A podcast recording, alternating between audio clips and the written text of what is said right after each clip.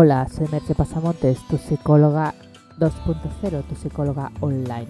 Ya sabes que puedes entrar en mi blog merchepasamontes.com y encontrarás mis servicios profesionales de psicoterapia online y presencial y de coaching online y presencial.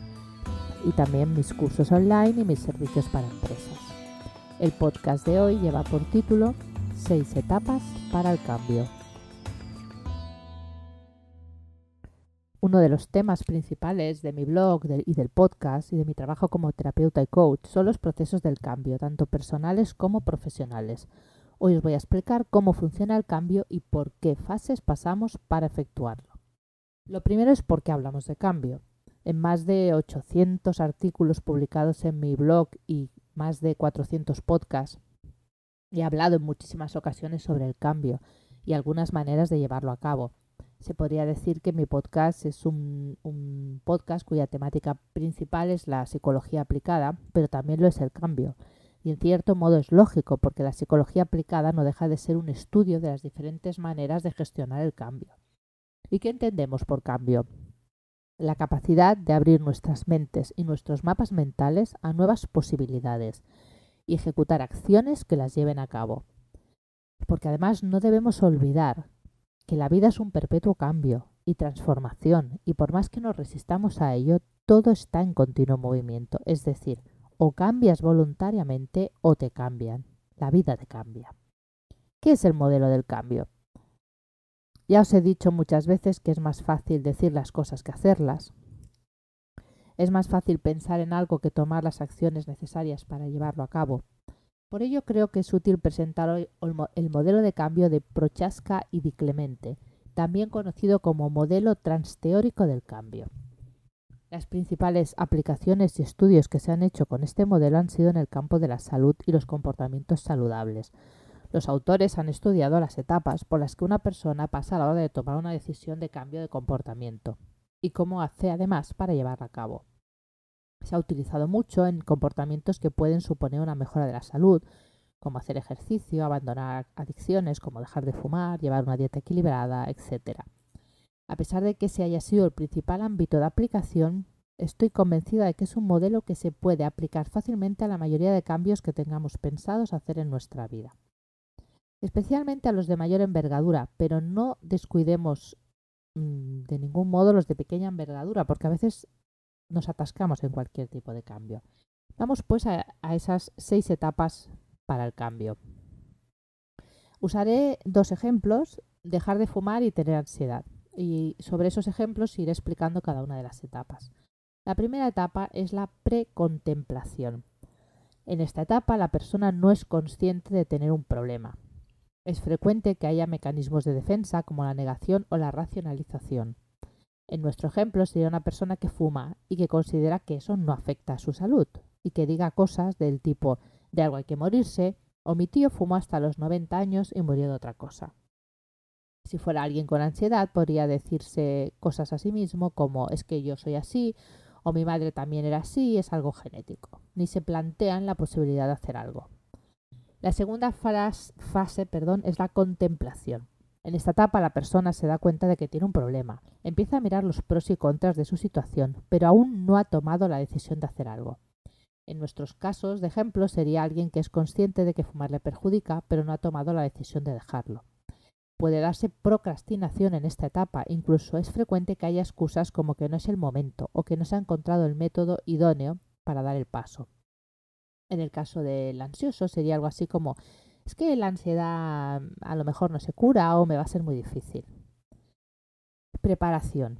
En este ya se ha tomado la decisión y se empiezan a dar algunos pequeños pasos. En los ejemplos utilizados podría ser buscar información del tema, acudir a la farmacia a comprar algún producto que ayude a dejar de fumar o el paso definitivo que es pedir hora con un profesional. La acción. En la acción la persona toma ya los pasos necesarios sin excusas ni demoras. En los ejemplos, la persona deja de fumar y realiza las acciones pensadas en el paso anterior de preparación. En el caso del ansioso, empieza una terapia para la ansiedad y va haciendo los ejercicios indicados en la terapia. Luego viene la quinta fase, que es el mantenimiento. La nueva conducta está instaurada, empieza a ser un nuevo hábito, No obstante, en esta fase aún hay que tener algo de precaución, pues es un hábito reciente y el anterior, es decir, volver a fumar, puede asomar si se baja la guardia. O en el otro ejemplo, puedes tener momentos en que te vuelvas a sentir ansioso o repitas conductas que te llevan a la ansiedad.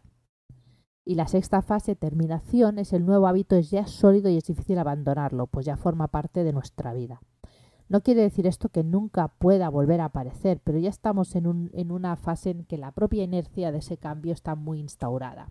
Y es más fácil seguir ya en esa nueva inercia, mucho más agradable para nosotros que volver al estado anterior en el que lo pasábamos mal por el motivo que fuera, por fumar o por, perjudicar nuestra salud o por, o por sentirnos ansiosos. ¿Cuáles son los bloqueos más frecuentes para cambiar?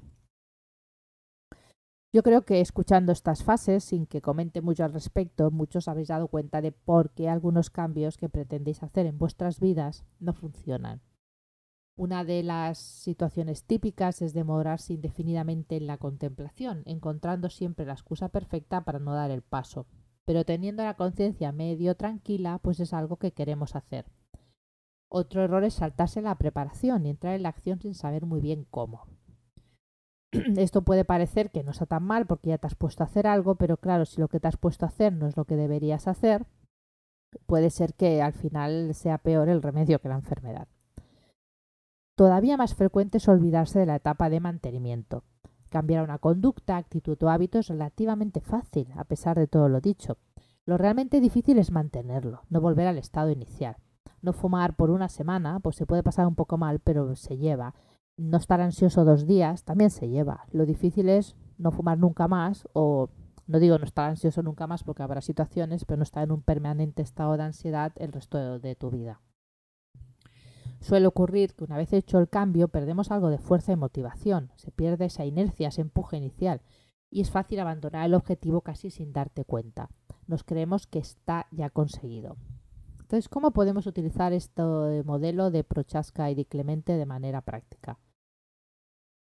Mm, yo creo que puede ser muy útil cuando nos planteamos algún cambio, sobre todo si es de cierta envergadura, estar atentos a estas etapas. Estar atentos a, en qué fase te encuentras, eh, si has eh, hecho las fases anteriores bien y cuáles son las siguientes que tienes que hacer e intentar hacerlas correctamente. Incluso en el caso de que no lo llevemos a cabo, pues nos evitaremos perder el tiempo y la energía y la energía en, algo que no vamos a hacer y esa la podemos invertir en algo que sí que quieras hacer.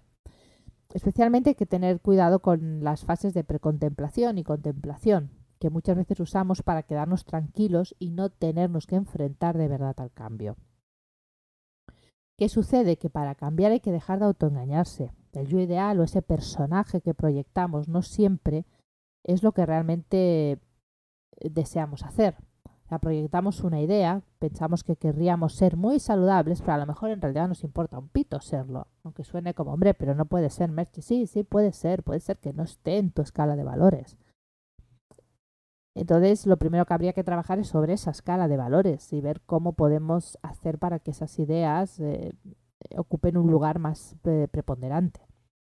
Yo me encuentro en ocasiones con personas que acuden a mi consulta en la etapa de contemplación Parece incluso que están ya en la de preparación, pero en realidad no quieren hacer ese cambio por el motivo que sea. Creen que quieren, pero no quieren. Algunas consiguen hacerse conscientes de la situación y o bien dar el paso hacia la acción, eliminando resistencias, o bien darse cuenta de que no era un proyecto adecuado para ese momento, o incluso que no era un proyecto adecuado para ellas, que igual su, su cambio tiene que ir en otra dirección, sobre todo en la dirección de tomar conciencia.